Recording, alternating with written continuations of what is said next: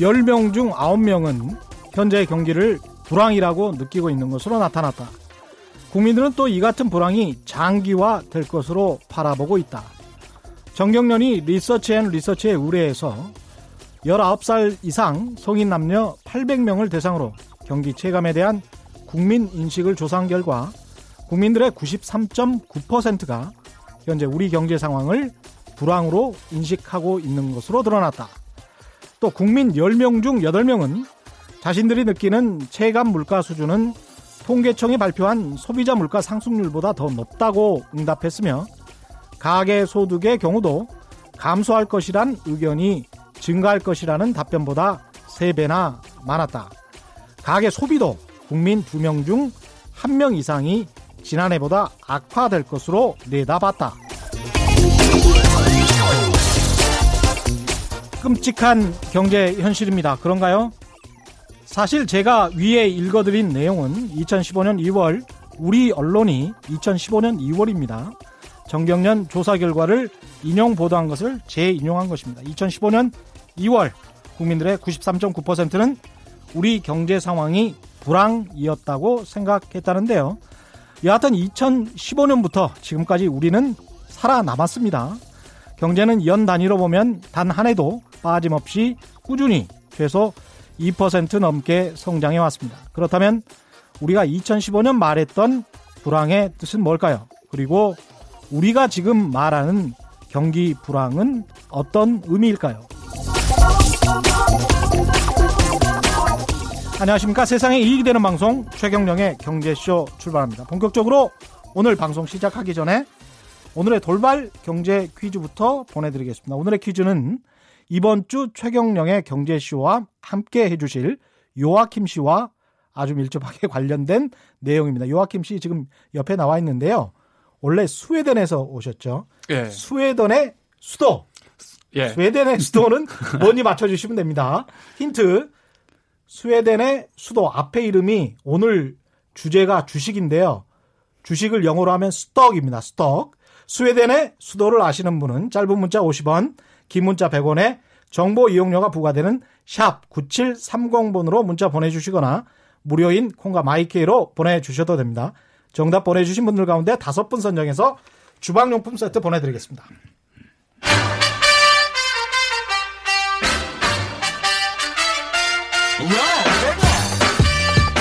최경령이 원하는 건 오직 정의. 경제 정의를 향해 여러 걸음 깊이 들어갑니다. 최경령의 경제 쇼. 투자와 경제 흐름을 정확하게 분석하고 알기 쉽게 해설해주는 원포인트 경제 레슨 오늘도 이종우 이카노미스트 모셨습니다. 안녕하십니까? 예, 안녕하세요. 그리고 방금 예, 예 하신 분입니다. 아. 경알못 경제 잘 몰라요 대표로 나오셨는데 아마 경제 잘 아실 것 같아요. 청강생으로 나오신 스웨덴에서 오신 요아킴 린드베리 씨 안녕하십니까? 네, 안녕하세요. 전 린베리가 아니라 저는 요아킴 소렌센이라고 하는데. 예. 요아킴 뭐라고요? 소렌센요. 아, 그렇군요. 네, 그래서 제가 요아킴 씨라고 부르면 되는 거죠. 그럼 아주 감사하죠. 예, 요아킴 씨. 경알못이라는 단어는 들어보셨나요? 경알못? 오늘 처음 들어봤어요. 아, 그렇죠. 경제는 잘 아시는 원래 무슨 과십니까? 저는 원래 산업공학과였다가 산업공학과. 근데 경제가 너무 어렵다 보니까 아. 네, 컴퓨터공학과로 바꿨어요. 아, 좀 아시겠는데 그러면? 잘 몰라요. 어려워서. 네. 아 그래도 다른 나라에서 오셨으니까 많은 예. 또 통찰 식견이 있으실 것 같아요. 예, 그렇겠죠. 많이 좀 많이 좀 도와주십시오. 어, 많이 배우려고요. 네. 예. 오늘 저 이종희 이종우 이카노미스트 나오셨는데 오늘 예. 준비하신 주제는 뭡니까? 예, 오늘 주제 준비한 주제는 제가 아까 어, 말씀드렸죠. 저의, 예, 저희 홈그라운드라고 말씀드릴 스톡. 수 있을 것 같은데요. 주식 시장입니다. 그래서 예. 주식을 주제로 제가 오늘 가지고 왔습니다. 아, 그러시군요. 주식을 왜 하필이면 예. 오늘은 약간 오르기는 했습니다. 예, 예, 그렇죠. 오늘은 주가가 좀 오르기는 했는데요. 예. 최근에 주가가 상당히 많이 하락을 했습니다. 그렇습니다. 예. 그 제가 기억을 해보니까 4월 말에 제가 여기 와서 음. 그때 이제 주식에 관해서 한번 얘기를 했을 때가 있었는데, 아, 그래, 예, 예, 그때가 2,250 포인트 정도로서 굉장히 높았고요. 예. 어, 특히 또 13일 연속 주가가 상승을 하고 했었을 때였거든요. 맞습니다. 예, 예, 예. 그 이후로 주가가 계속해서 하락을 해서 어, 대략 한 200포인트 넘게 빠졌으니까 그랬네요. 10% 정도 하락을 했거든요. 오늘 보니까 2067.85로 예, 코스피가 그렇죠. 마감했습니다. 예. 그마 그것도 지난주 포함해서 한 사흘 정도 올라서 그랬고요. 예. 지난주 중반 정도에는 한 2030 정도까지 내려갔었기 때문에 음. 굉장히 많이 하락을 했습니다. 그래서 하락의 원인이 도대체 뭐고 음. 그 다음에 이렇게 주가가 많이 하락을 했으니까 음. 앞으로 이렇게 많이 하락한 데에서 투자의 기회가 혹시 있지 않을까라고 예. 하는 부분들을 한번 짚어보기 위해서 오늘 주제로 갖고 재밌을 것 왔습니다. 같은데요. 왜 떨어지는지 먼저 이야기하기 전에 요아킴 예. 씨는 우리나라 에서나 스웨덴에서 주식 투자는 좀 해보셨습니까? 주식은 많이 안 해봤는데 예. 펀드 투자를 해봤어요. 그 저는 겁이 많아서 투자는 좀 무섭더라고요. 그 아, 주식? 투자. 예, 네. 예, 예. 그 가상화폐도 좀 예. 해봤어요. 아, 가상화폐를 하셨으면 주식보다 더 세게 하신 건데. 아 근데 컴퓨터 공학과다 보니까 예. 더 자신감이 있더라고요. 저는. 아, 아, 좀? 아니까. 예 맞아요. 그쪽에. 그래서 그- 좀 보셨어요? 주식이요? 아니, 가상화폐든 뭐. 맞아 많이 많이 봤죠. 어유 이 많이 했어요. 아, 그래요? 예, 딱 막 제일 높, 높았을 때 그때 다 팔아버렸어요. 오. 근데 스웨덴 스웨덴 세금 때문에 아. 예, 세금 엄청 많이 냈어요. 때문에. 주식 양도소득세가 있습니까, 거기는? 오, 그거 어떤 거예요? 주식을 팔고 네, 차익이 발생하면 거기에 아, 대해서 맞아요. 세금을 냅니까? 예 맞아요. 아, 그거 그래요? 몇 예, 퍼센트나 내죠? 33%요. 월급이랑 똑같은 퍼센트. 일반 개인 투자자도 네. 우리 같은 경우는 일반 개인 투자자는 지금 양도 예. 소득세가 없죠. 없죠. 양도 주식은 양도 차익에 예. 관한 과세가 없습니다. 야, 좋네요, 한국이. 그런데 이제 그거를 과세하려고 하면 네. 또 주식 시장이 얼어붙는다고 해서 한 20년 이상 그런 이야기를 했었죠. 예, 주식 시장에 관한 예. 과세 이야기했는데 잘 안 되고 있습니다. 아. 기회 날 때마다 아무튼 그 어, 시세 차익에 대해서 과세를 해야 된다 말아야 된다 얘기는 계속 많았었는데요. 그렇죠. 예. 그 동안에 한 번도 하지 않았었고 가장 그 대표적인 것이 옛날에 그 어, 금융실명제를 제일 처음에 실시하지 않았습니까? 음. 실시하면서 모든 그 이자가 붙는 상품들에 대해서는 다 어, 과세를 하기로 했었는데 음. 주식만은 거기에서 예외로 해서 그렇죠. 예, 그 빼져 빼주는 형태로서 야, 스웨덴은 오. 33%면 일반 우리 뭐 어지간한 네. 한국에서 연봉 1억 정도 되는 사람도 근로소득세가 33%는 안 나와요. 아, 한 그래요? 20% 정도밖에 안 나올 예, 건데. 그렇죠. 실제적으로는 예. 예, 그더 실질적으로는. 심한 거는 그 돈 많이 버는 사람들은 50% 내야 돼요, 세금은. 더 올라가요, 50%로. 아, 그래서 그래요? 세금 진짜 많이 내요. 그러면 세금 많이 내는 사람들이 굉장히 그 저항이 많지 않습니까? 싫어할 것 같은데. 그러니까. 예, 그래서 일부러 적게 보려고 하는 사람들이 있어요. 그한개 바로 밑에 벌면 아. 세금을 적게 내기 때문에 그렇게 하려고 하는 사람들이 있더라고요. 아, 그렇군요. 근데 이제 한국에서 만약에 주식의 시세 차익에 관해서 과세하겠다라고 하면 그러면 떨어질 때는 국가에서 뭐 손실 보존해 주냐 이러면서 굉장히 반대하는 사람들이 있는데 아, 그런 논리가 네. 스웨덴에서도 적용이 됩니까? 궁금하네. 어, 저도 궁금하네요. 잘 모르겠는데. 아, 그래. 굉장히 좀 저항이 심하단 예, 말이죠. 그렇죠. 한국 예, 같은 예. 경우는. 음, 오늘 주제로 좀 돌아가 보겠습니다. 주식 시장 같은 경우에 주식 지금 왜 떨어졌습니까? 음, 그동안에 떨어진 거를 보면요. 크게 몇 가지로서 일단 예. 이유를 찾을 수가 있는데요. 야, 잠깐만요. 어느 정도 떨어졌나요, 지금? 어, 뭐, 그니까 이제 우리가 한 몇 개월 사이로서 보면 예. 앞에서 말씀드렸던 것처럼 2250 정도에서부터 2000 정도까지 빠졌으니까 예. 250포인트 정도 하락을 한 거고요. 예. 그거를 좀 더 그 길게 해서 예. 한 지난 한 3년 전 정도서부터 보면 제일 높을 때가 2600포인트 아우, 정도였었습니다. 2600이나 갔었군요. 예, 그 예. 2017년도 말에 예. 어, 2600 정도까지 갔다가 그 이후로 계속해서 내려왔거든요. 예. 그러니까 그 한 1년 한 2년 정도 사이에 예. 최고점 대비해서는 대략 한 600포인트 정도 하락을 했으니까 600포인트 면 예, 25% 정도 하락 25%네요. 예, 했다라고 볼 수가 있죠. 아우, 상당히 큰 낙폭입니다. 예, 예, 그렇습니다. 최근 한 2년 사이에. 예. 이게 왜 떨어진 겁니까? 어, 몇 가지를 일단 말씀을 드릴 수 있는데요. 예. 우선 가장 큰 부분은 기업의 실적이 안 좋아졌다라고 하는 것이 음. 이제 가장 큰 부분이죠. 예. 뭐 아시는 것처럼 그 반도체 뭐 이런 부분들도 있지만 음. 올해 1분기에 우리나라의 기업 이익이 작년에 대비해서 한 36% 정도 줄어들었습니다. 예. 그러니까 굉장히 많이 줄어든 거죠. 그렇죠. 만약에 36% 정도의 이익 감소가 올해 내내 지속된다라고 하면 음. 2000년도에 IT 버블이 터졌을 때 이후로 가장 크게 이익이 줄어드는 형태가 되는 거거든요. 아. 에, 그렇기 때문에 이렇게 기업 실적이 안 좋은 부분들이 크게 역할을 했다라고 볼 수가 예. 있고요. 두 번째는 국내 모두에서 경기가 상당히 좀 안 좋다라고 음. 하는 부분들이 또 이제 그 예. 작동을 하고 있는 거고 예. 세 번째는 역시 이제 많이 얘기되고 있는 부분들이 미국하고 중국 사이 무역 분쟁 예. 얘기 많이 되고 있지 않습니까? 불확실성. 예. 그리고 음. 5월 달에 보면 우리나라 수출이 한 9% 정도 줄어들었어요. 이게 예.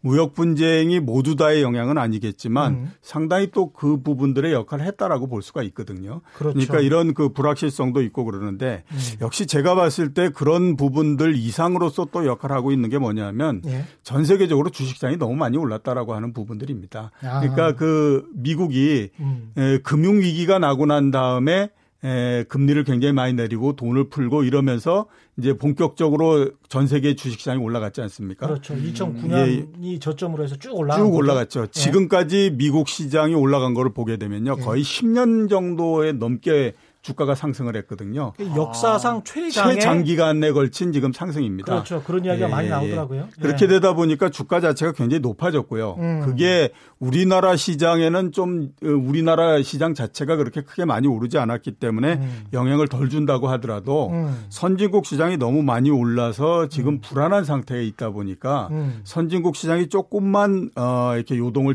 쳐도 음. 우리 시장은 그거보다 훨씬 더 크게 움직여 버리는 그런 형태 문제가 돼서 지금 주가가 많이 하락했다 이렇게 볼 수가 있는 거죠. 그렇게 많이 올라갔으면 그게 거품이라고 볼 수가 있나요? 어, 그러니까 이제 그게 거품이냐 아니냐 하는 부분들은 아, 기업의 그렇... 이익이 얼마만큼 증가했느냐 뭐 이런 거를 가지고 볼 수 있는데요. 네. 대체적으로 따져보면 2017년도 정도까지 올라가는 거는 네. 그건 뭐 미국의 기업이나 그 다음에 선진국의 기업들도 이익이 굉장히 증가했기 때문에 그거는 어느 정도 뭐 타당하다라고 볼 수가 있는데 음. 아, 2018년 정도서부터 또 한 번 주가가 상승을 굉장히 많이 했었거든요. 네. 그때서부터는 기업 이익의 증가도 어, 뭐 미국이나 이런 데 보면 3% 5% 이런 정도밖에 안 되는데 음. 주가 상승은 거의 한 30%씩 막 이루어졌거든요. 그렇죠.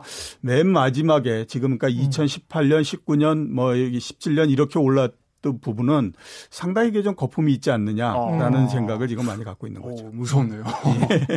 예. 정리를 해보면은 기업 실적이 우리 같은 경우는 별로 좋지가 않았다. 국내 예. 경기도 그렇게 좋지 않은 상황이고 미중 무역 분쟁 때문에라도 어떤 불확실성이 잠재해 있고 수출도 계속 마이너스고요. 예. 그다음에 이제 주식 시장이 이미 특히 이제 선진국 시장, 미국 시장 같은 경우는 이미 가격이 많이 오른 상황이어서 떨어질 것만 나, 남은 상황인데 거기에서 이제 같이 동반 하락하고 있다. 이렇게 예, 정리할 그렇죠. 수 있겠네요. 예, 예. 이런 상황이라면 앞으로의 주식시장도 좀 걱정이 되긴 하는데 방금 좀 요아킴 씨도 이야기를 했습니다마는 주식 가격이 거품이냐 거품이 아니냐 어느 정도 기업 실적이 반영됐느냐 예. 반영되지 않았느냐 이거는 뭐 영원한 테마일 것 같은데요. 예, 그렇죠. 음. 지금 현재 이제 낙폭이 어느 정도 있고 예. 이런 상황에서 기업 실적 하락폭이 어느 정도 주가에 반영됐다고 보십니까? 어, 그뭐 보는 관점에 따라서 여러 가지다라고 볼 수 있는데요. 음. 2천 정도에서는 어느 정도는 좀 반영이 됐다라고 이렇게 보기는 볼 수는 있는데 2천 포인트. 예, 2천 포인트 정도에서는 뭐 어느 정도 어, 이익이 둔화되고 이러는 부분들을 좀 반영을 했다라고 볼 수 있는데 그걸 지지선으로 예, 보시는군요. 예, 그러면? 그렇죠. 그런데 예. 앞으로 우리나라의 이익이나 이런 것들을 한번 감안해 보면 음.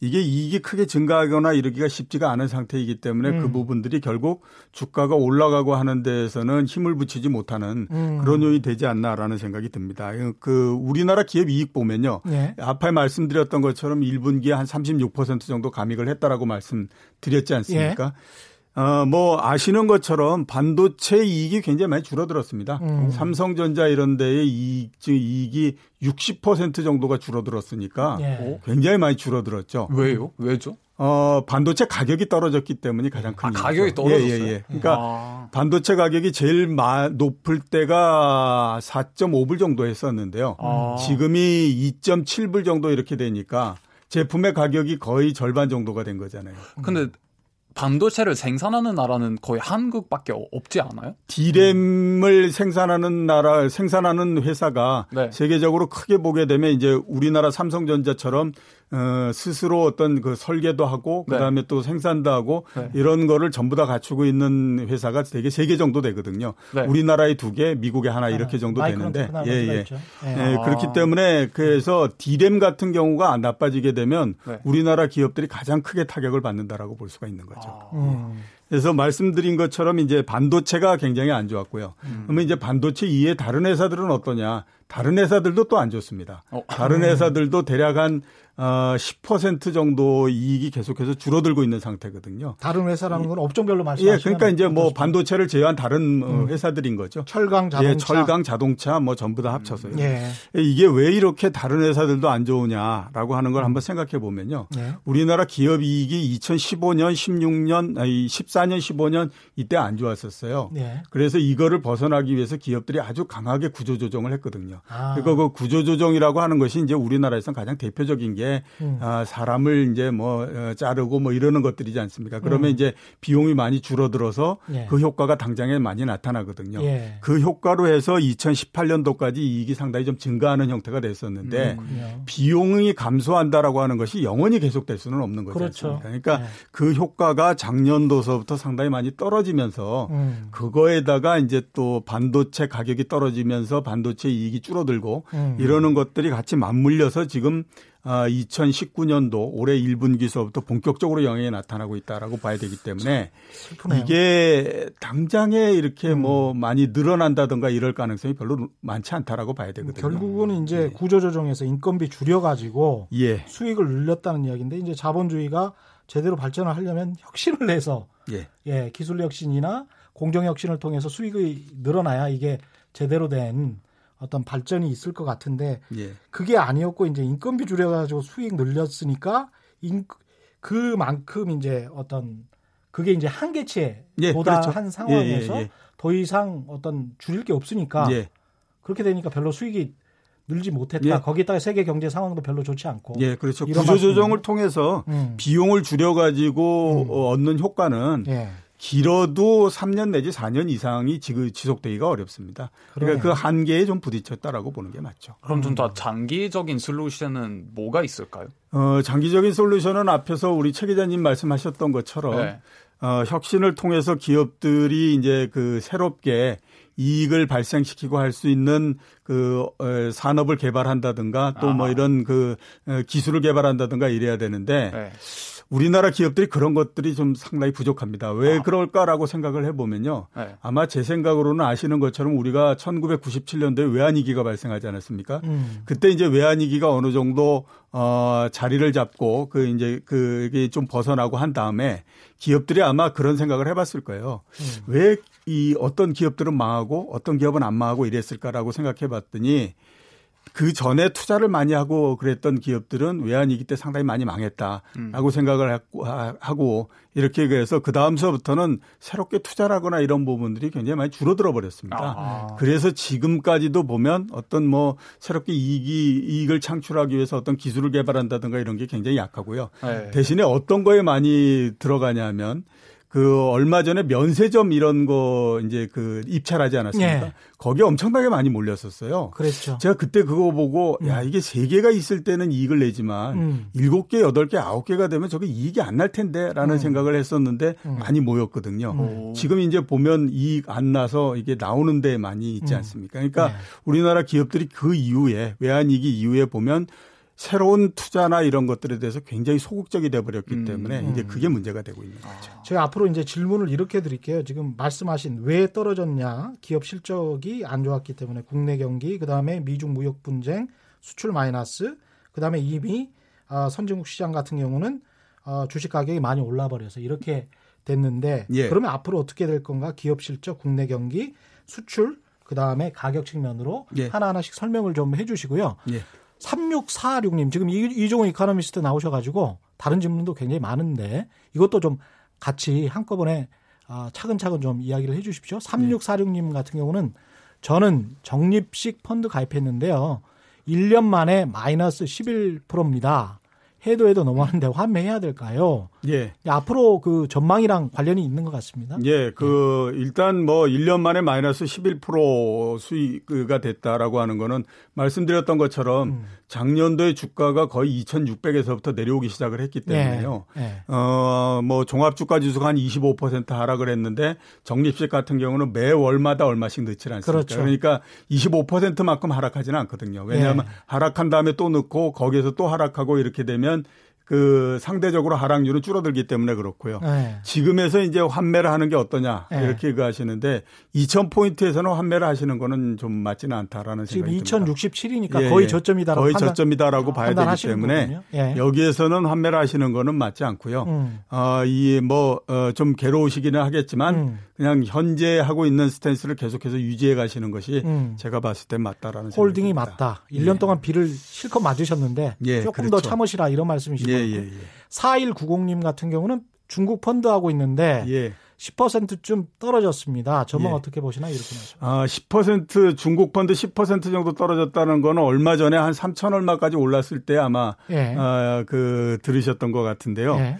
어, 제 생각으로는 당분간은 중국 주식 시장이나 네. 이런 거 크게 여기서 올라가거나 그럴 가능성은 별로 없습니다. 음. 그러니까 대충 상해 종합 주가 지수 기준으로 했을 때 음. 3천 포인트를 놓고 왔다 갔다 하는 형태가 될 가능성이 굉장히 높거든요. 예. 그런 면에서 보게 되면 지금 가지고 있는 중국 펀드나 이런 것들이 빠른 게 회복이 돼서 뭐 원금을 회복한다든가 이러지는 않을 것 같고요. 음. 시간은 좀 더 걸리지 않을까라는 생각이 좀 듭니다. 0157님 같은 경우는 경제를 잘 몰라서 펀드했는데 그러니까 감저 투자 예. 하셨다는 말씀이죠. 이것도 뚝뚝 떨어져서 마이너스 났습니다. 펀드 예. 할때 주의점. 어, 펀드도 음. 주식이나 이런 거에 투자하게 되면 음. 당연히 주가에 따른 영향을 받을 그렇죠. 수밖에 없는 예. 거거든요. 예. 그러니까 이제 그 어, 지금 펀드, 그, 그, 그, 이제 그런 부분들을 한번 생각을 해 보시면 음. 펀드를 들 때도 역시 펀드만 든다라고 생각하시면 안 되고요. 예. 시장이나 이런 것들이 어떻게 될 것인가, 그 다음에 음. 경제가 어떻게 될 것인가 이런 것들에 대해서 음. 꾸준히 계속 관심을 가지셔야 돼요. 예. 그래서 나한테 유리한 시점에 펀드에 가입을 하고 이렇게 해야 되는 거거든요. 음. 그렇기 때문에 경제하고 주식시장 이런 부분들에 꾸준히 계속해서 관심을 좀 가지시는 게 맞지 않나라는 네. 생각이 듭니다. 전 잘 몰라서 그런데 이게 펀드랑 주식 정확한 차이가 뭔가요? 아, 주식은 이제 그냥 쉽게 얘기하게 되면요. 그냥 네. 뭐, 어, 모든 이, 그, 그러니까 그 거래되고 있는 그 회사에서 주식. 이제 그, 그 하고 있는 개별 이런 건데요. 네. 아마 이제 지금 말씀하신 건 개별 주식과 펀드를 이렇게 구분해서 말씀을 하신 것 같은데요. 네. 개별 주식은 네. 내가 증권회사에 가서 네. 어, 내가 직접 그 주식을 사는 거죠. 아. 그게 이제 그거고 네. 그다음에 펀드는 내가 직접 사는 게 아니라 그걸 운영해 주는 기관들이 있습니다. 음. 그러면 나는 거기에다가 돈을 넣고 일정한 수수료를 내고 하면 그 운영해 주는 회사들이 나를 대행해 가지고 네. 어그 이제 주식을 사고 거기에서 이제 수익을 내고 하는 거기 때문에 아. 펀드라고 하는 건 그냥 보통 직접 투자를 하는 것보다는 조금 전문적인 사람들이 한다 이렇게 보시면 맞, 맞다라고 봐야 되겠죠. 오. 이 기업 실적 앞으로 뭐 그렇게 크게 볼 일이 없다, 별 거 없다 이렇게 말씀을 하셨는데 석유화학 같은 경우는 예. 약간 괜찮은 상황인 것 같기도 예, 개별적인 그걸로는 이제 조금씩 차이가 나는데요. 예. 석유화학 같은 경우에는 가장 이제 중요한 부분들이 예. 유가가 어떻게 그렇죠. 되느냐 하는 것들이 예. 굉장히 중요하지 않습니까? 예, 예. 그런 면에서 보면 최근에 유가나 이런 것들을 음. 한번 감안해 보게 되면 음. 어뭐 어, 지금은 나쁘지 않은 상황이다라고 볼 수가 있겠죠. 업종별로 보면 지금 반도체가 안 좋고 철강 뭐 자동차도 그렇게 크게 볼 게 없. 없다라고 하면 예. 어떻게 생각하십니까? 업종별로는 어떤 쪽으로 봐야 된다. 예. 역시 뭐 의약품 쪽이나 예. 뭐 이쪽일까요? 제일 그래도 지금 우리나라 산업 중에서 예. 이익을 좀 낸다라고 예. 얘기할 수 있는 게 예. 은행업이 좀 이익을 낸다라고 은행. 볼수 있죠. 예, 예. 음. 그러니까 은행이 왜 이익을 내냐면 음. 앞에서 제가 말씀드렸던 것처럼 2016년 뭐 이럴 때에 구조조정 많이 했다라고 말씀드렸지 않습니까? 네. 은행이 그 중에서 굉장히 세게 했어요. 아. 그러니까 은행이 2013년, 14년, 15년, 3년 동안 이익이 굉장히 많이 감소했거든요. 그러네요. 예, 예. 그래서 점포 통폐합 같은 거 굉장히 예, 예. 많이 했습니다. 그걸 굉장히 예. 많이 했고요. 예. 그 효과가 작년도 한 하반기 정도서부터 본격적으로 나타나기 시작했기 때문에 음. 어, 당분간은 이, 이, 은행이나 이런 것들의 이익이 꾸준히 좀 괜찮을 가능성이 다른 금융이나 예, 예. 뭐 증권사까지 포함해서 말씀하시는 거죠. 증권사보다는 이제 은행이나 네. 이런 데가 좀 낫다라고 봐야죠. 증권사는 음. 어, 역시 뭐 구조조정을 어느 정도 좀 하고 예. 일상적으로 많이 하고 하기는 했지만 예. 증권 산업이라고 하는 것이 완전히 시황 산업이지 않습니까? 예. 그러니까 증권업이라고 하는 것 자체가 안 좋으면 음. 증권 회사들도 이익을 내기 어렵거든요. 그러네요. 은행이라고 하는 거는 증권보다는 훨씬 더 안정적인. 예, 안정적인 그 영업 기반을 가지고 있기 때문에 음, 음. 그런 면에서 은행이 좀 더 낫다라고 봐요. 은행 같은 경우는 이제 가장 봐야 될 게 그 연체율. 예. 부실. 예, 그렇죠. 이걸 가장 봐야 될 텐데 그런 측면에서 보면 가계 부채가 크게 그 걱정할 상황이 아니다 이렇게 예, 보시는 그 거군요. 많이들 예. 우리나라 가계 부채가 문제를 일으킬 거고 이게 뭐 어, 우리나라의 내관이다, 경제 내관이다 이런 얘기를 많이 하지 않습니까? 예. 근데 그 가계 부채만 가지고 어떤 문제가 발생하거나 그럴 가능성은 그렇게 높지는 않습니다. 음. 가계부채의 규모 자체가 큰 거는 사실인데요. 예. 가계부채를 일으킨 주체나 음. 이런 것들을 보면 그렇게 나쁘지는 않습니다. 그러니까 그 자산을 많이 갖고 있는 사람들을 중심으로 해서 부채가 많이 증가했고 중산층 이상에서 예, 예. 그다음에 예. 연령별로 봤을 때 30대, 40대 이런 경제 활동이 가장 왕성한 쪽에서 어, 부채가 많이 증가하고 이런 그 구조거든요. 예. 그렇기 때문에 전체적으로 보면 가계 부채가 우리나라 경제에서 굉장히 큰 문제를 일으킨다든가 음. 이럴 가능성은 별로 없습니다. 그런 면에서 보면 은행의 최근의 연체율이 굉장히 낮거든요. 예. 그런 것들이 다 그거를 반영한다라고 볼 수가 있는 거죠. 그러네요. 그러니까 예. 금융권 쪽으로 어떤 침체 영향이 예. 급격하게 전이될 위험은 없다. 예, 그렇죠. 예. 그러면 국내 경기도 마찬가지로 아까 이제 국내 경기가 떨어지는 원인 중에 하나라고 말씀하셨는데 예. 국내 경기는 전망을 어떻게 하십니까? 국내 경기는 뭐 위기냐 아니냐 뭐 이런 얘기들 많이 하지 예, 않습니까? 예. 제가 봤을 때 한국 경기에 위기가 발생한다라고 하는 거는 저는 그건 좀 이해를 못 하겠다라는 위기라는 그 정의도 다 모호해요. 예, 예. 굉장히 모호하죠. 예. 그러니까 우리가 얘기할 때 만약에 위기가 예. 아, 금융 위기, 외환 위기 이런 예. 것처럼의 위기다라고 하면 한국은 그건 어, 아니죠. 예, 가 아니죠. 네. 만약에 네. 한국에서 그런 위기가 발생한다라고 하면 어, 안전할 수 있는 나라는 스웨덴 정도, 아. 뭐 스위스 정도. 근데 그런 사람도 있더라고요. 막 예. 위기가 기회라고. 예, 예. 지금 살 때가 지금이다. 음, 예, 그런 예, 사람도 있는데 그게 네. 그게 맞나요? 지금 예, 그러니까 이제 뭐 그 위기가 발생하면 네. 우리나라 외환위기 때처럼 굉장히 안 좋아지기 때문에 음. 그것만 지나면 회복이 되니까 이제 아마 그런 얘기를 할 텐데요. 어. 예, 예. 그 우리나라가 위기가 아니다라고 하는 거는 아시는 것처럼 외환 보유가 굉장히 많고요. 그렇죠. 4천억 정도 되죠. 금융 위기가 발생하기 위해서는 그 전에 뭔가가 있어야 되지 않습니까? 그렇죠. 뭐 자산의 가격이 굉장히 많이 올라가서 버블이 엄청나게 심해졌다든가 그렇죠. 이런 부분이 있어야 되는데 네.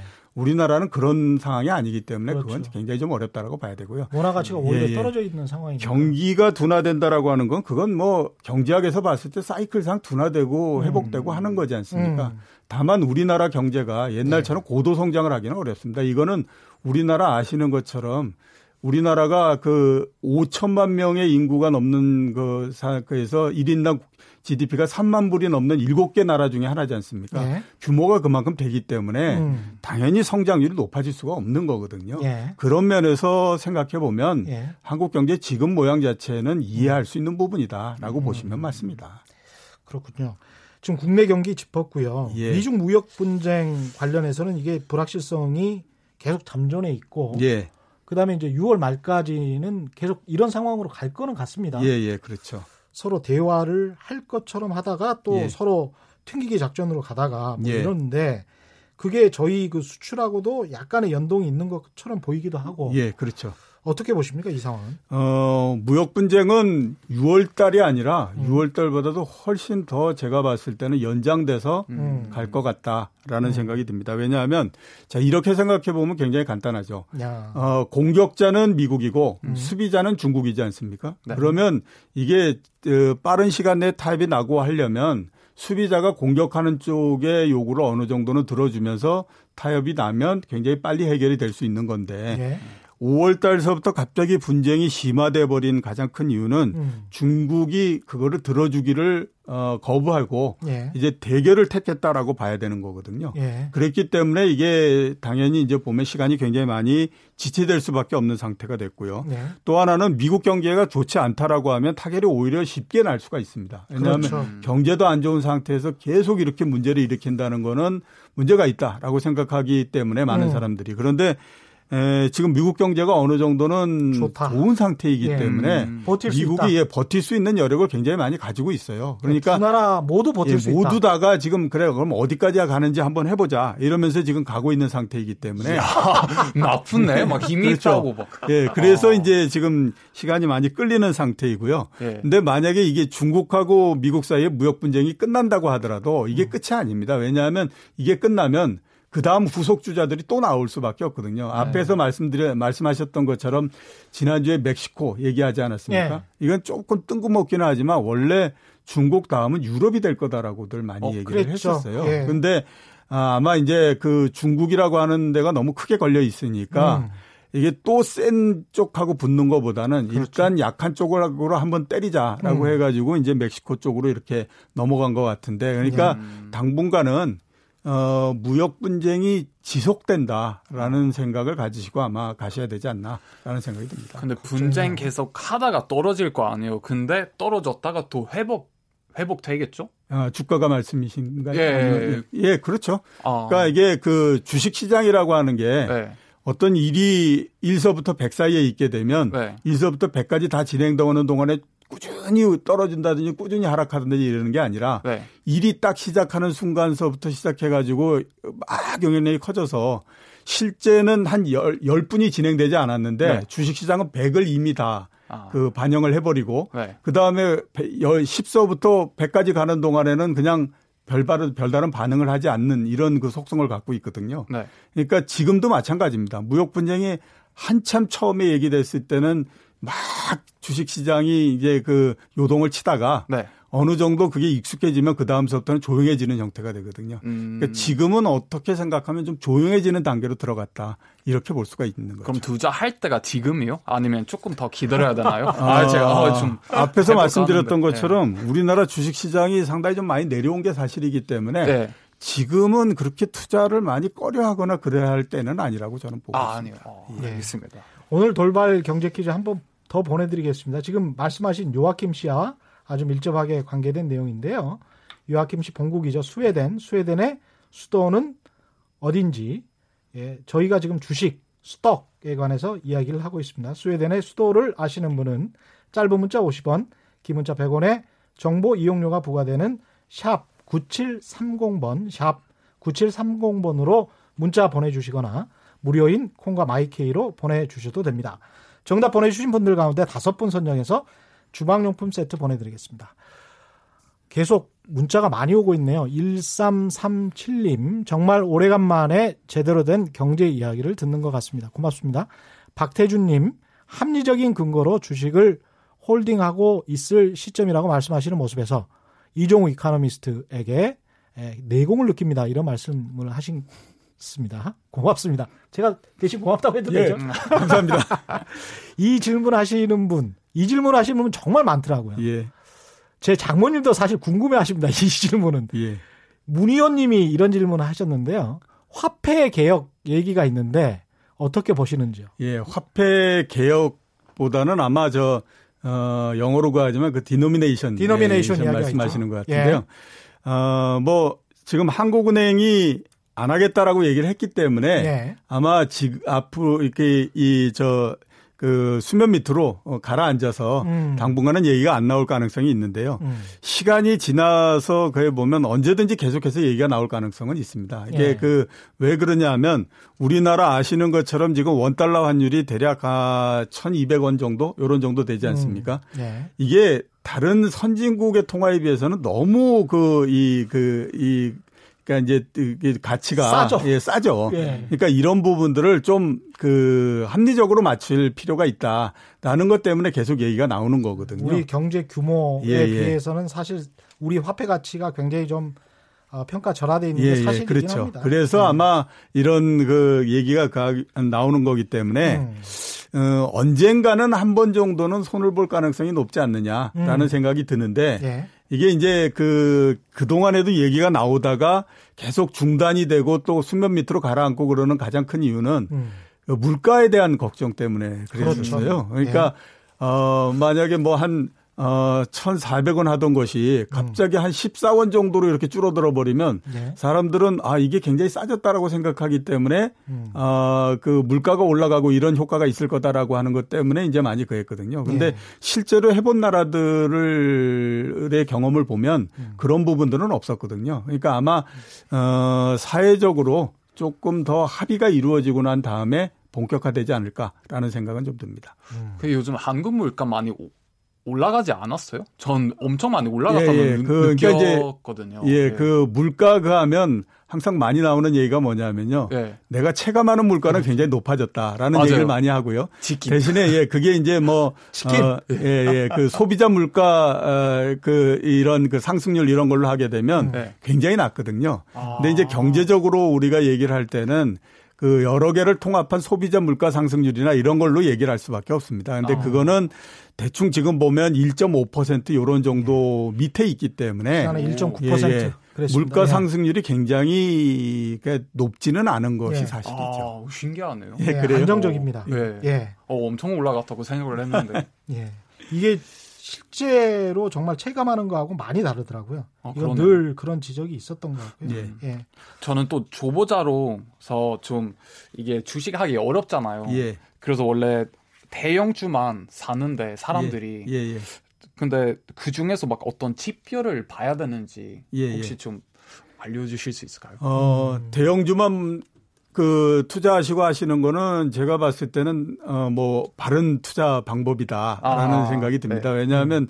대형주 특히 이제 우리가 뭐그 보면 가장 대표적인 게 삼성전자라든가 음. 이런 그 현대차 이런 기업들이지 않습니까? 네. 그런 기업들은 그냥 우리가 특별하게 굉장히 많이 관심을 기울이지 않는다고 하더라도 왔다 갔다 하면서라도 여러 가지 얘기를 들을 수 있기 때문에 네. 그만큼 익숙해진다라고 볼 수가 있어요. 그래서 음. 이제 에뭐 바른 투자 방법이다라고 볼 수가 있고 네. 그 다음에 어떤 지표들을 이렇게 써야 되느냐 하는 것들을 하게 되면 네. 주식이라고 하는 거는 우리가 그걸 갖고 있을 때에 우리가 얻을 수 있는 거는 뭐냐면 배당을 받을 수 있는 권리가 있는 거예요. 생기는 거잖아요. 아, 네. 그러니까 배당을 많이 주는 기업이 좋은 기업인데 배당을 많이 주는 기업이 되기 위해서는 이익을 많이 아, 내야 그렇죠. 됩니다. 네. 그렇기 때문에 이익이 어느 회사가 많이 증가하느냐 네. 하는 것들을 보고 투자를 해야 되는 거죠. 아, 음. 그럼 이익을 봐야 되나요? 예, 아. 그렇죠. 앞으로는 안정적으로 배당을 많이 주는 회사를 잘 봐라. 예, 그렇죠. 음. 좋은 조언이신 것 같습니다. 예. 그 마지막으로 이제 예. 그왜 떨어졌는가의 원인 중에서 이미 해외 선진 음, 시장이 많이 올랐다. 예. 음. 주식 시장의 가격이 너무 높다. 예. 그래서 떨어진 것이다. 그렇다면 예. 우리 주식 시장 같은 경우에 그 영향권 아래에 있으니까 예. 과거에 비교해서 그 영향력이 얼마나 세졌는지 약해졌는지 그것도 궁금하고요. 예, 예. 어느 나라, 중국 상하이 지수랄지 미국의 영향을 받는 건지 아직도 예. 이게 독립적으로 우리만 따로 오를 수 있는 건지 예. 선진국 시장은 언제 또 리바운드를 할 건지 예, 예. 좀 복합적인 예, 예. 질문입니다만 예, 어떻게 생각하십니까? 어, 옛날에 비해서는 최, 그 우리나라 시장의 독립성이 훨씬 더 강화됐다라고 볼 수가 있죠. 네. 2000년도, 99년도 이때까지만 하더라도요. 우리나라 주식시장이 움직이는 거는 그 전날 나스닥이나 뭐 이렇게 미국 시장이 얼만큼 움직였느냐. 사람 그거에 따라 눈 시뻘게 가지고 예, 그거 예, 보고 예. 그 다음 날 아침에 투자하고 그랬었습니다. 예, 그렇죠. 그거에 예. 따라서 했었는데 예.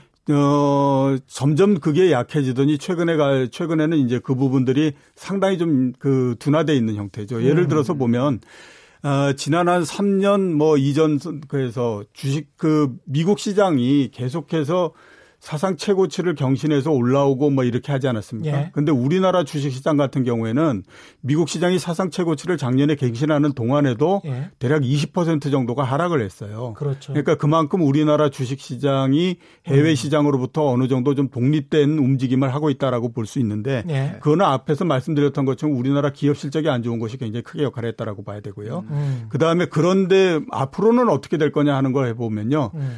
어, 이 영향력이 줄었다 늘었다 계속하고는 어, 할 걸로 보이기는 하는데 앞으로는 조금은 그래도 더 해외 시장하고 같이 움직이지 않겠느냐라는 생각을 어, 가지고는 있습니다. 왜냐하면 음. 이제 그 우리나라 시장의 개방도 이런 것들이 상당히 높아졌기 때문에요. 예. 우리 시장도 다른 나라하고 동떨어져서 움직일 수는 없는 거거든요. 예. 특히 선진국 시장하고 예. 그런 면에서 하고요. 특히 또 이제 보면 외국인들이 매매를 할 때 제일 많이 고려하는 게 뭐냐면 선진국 시장이 어떻게 되느냐 하는 것들을 제일 많이 고려해서 아, 합니다. 아, 외국인들이 예 그렇기 때문에 그 선진국 시장이 굉장히 좋게 되면 외국인 매수가 좀 늘어나는 경향이 있거든요. 우리나라에서 그 외국인 투자자의 비중이 한 절반 정도 됩니까? 지, 금 한 40% 40% 정도. 이야, 그러니까 굉장히 많습니다. 예, 많, 많아요. 예. 그러니까 이제 그런 부분들이 있어서 예. 어, 지금까지는 독립적으로 많이 움직였다가 조금 더 연관성이 높아지는 형태로서 음. 진행이 될 걸로 보이고요. 음. 가장 연관성이 높은 시장이 어딜까라고 음. 따져보면요. 예. 어, 두 개죠. 하나는 미국 시장, 또 음. 하나는 중국 시장인데 음. 음. 중국은 어, 가끔 이렇게 영향 주는 거 정도이고 음. 미국 시장이 주로 굉장히 많이 영향을 준다라고 볼 수가 음. 있습니다. 그러니까 세계 주식 시장에서 가장 영향력이 큰 시장 이게 미국 시장이다라고 봐야 되는 거기 때문에 음. 일단은 아무튼 미국 시장이 우리나라 시장하고 가장 연동이 강한 시장이다 이렇게 네. 보시면 됩니다. 아, 요즘 유럽 시장에서 이 브렉시 예. 때문에 영향 되게 많이 미치는데 예. 그런 거는 한국에 영향 영향이 아예 없나요? 브렉시트. 예, 브렉시트. 아, 예. 브렉시트 말씀이시죠? 예. 어, 한국 시장의 영향이 그렇게 크지는 않습니다. 왜냐하면 아. 우리나라가 영국하고의 교역이나 네. 이런 것들이 그렇게 많지가 않고요. 네. 그 다음에 유럽 시장하고 한국 시장이 움직이는 것이 미국 시장만큼 연동이 그렇게 그 이 강하거나 네. 그렇지는 않습니다. 그래서 네. 브렉시트가 되는 부분들이 그 일시적인 영향은 줘도 그게 굉장히 많이 크게 영향을 주거나 그러지는 않는다라고 아, 봐야죠. 상관없네요. 예, 예, 그렇죠. 아, 그럼 이게 시장 독립성이 있는 게 그게 좋은 거예요? 어, 그래도 아무튼 독립성이 있는 것이 훨씬 더 낫죠. 아, 어, 왜냐하면 음. 어, 독립성이 있게 되면 그 나라의 고유한 부분들이 시장에 주로 많이 반영이 되기 때문에 네. 에, 독립적으로 움직이는 것이 훨씬 더 낫다라고 봐요. 근데 시장 예측이 더 힘들어지지 않아요? 물론 예측이 힘들어지는 부분들이 있지만 네. 거꾸로 네. 생각해 보시면 네. 한국 사람이 미국 시장이 어떻게 될 건가 예측하는 건 더 어렵지 않습니까? 아, 그런 면에서 보면 어, 독립성이 더 강한 부분들이 훨씬 더 예측하는 데는 또 뭐 용이한 아. 부분들도 있다라고 보셔야 되는 네, 거죠. 훌륭한 설명이십니다. 문자가 계속 많이 들어오고 있는데요. 소개해 드릴게요. 0335님 경제 문제 종합 선물 세트를 제대로 받는 느낌. 예, 오늘 칭찬이, 칭찬이 굉장히 많았습니다. 고맙습니다. 박진수님, 공매도 폐지, 예. 요 이야기는 소액 투자자들이 굉장히 이야기 예, 많이 예, 하는데 예. 그렇죠. 조금 다시 이야기를 해주시고요. 예.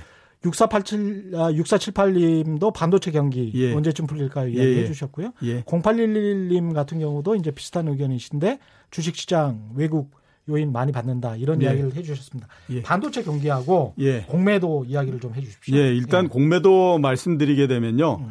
어, 물론 이제 그 많은 피해 의식을 예. 일반 투자자들이 갖고 있는 것은 사실입니다. 맞습니다. 공매도에 있어서. 예.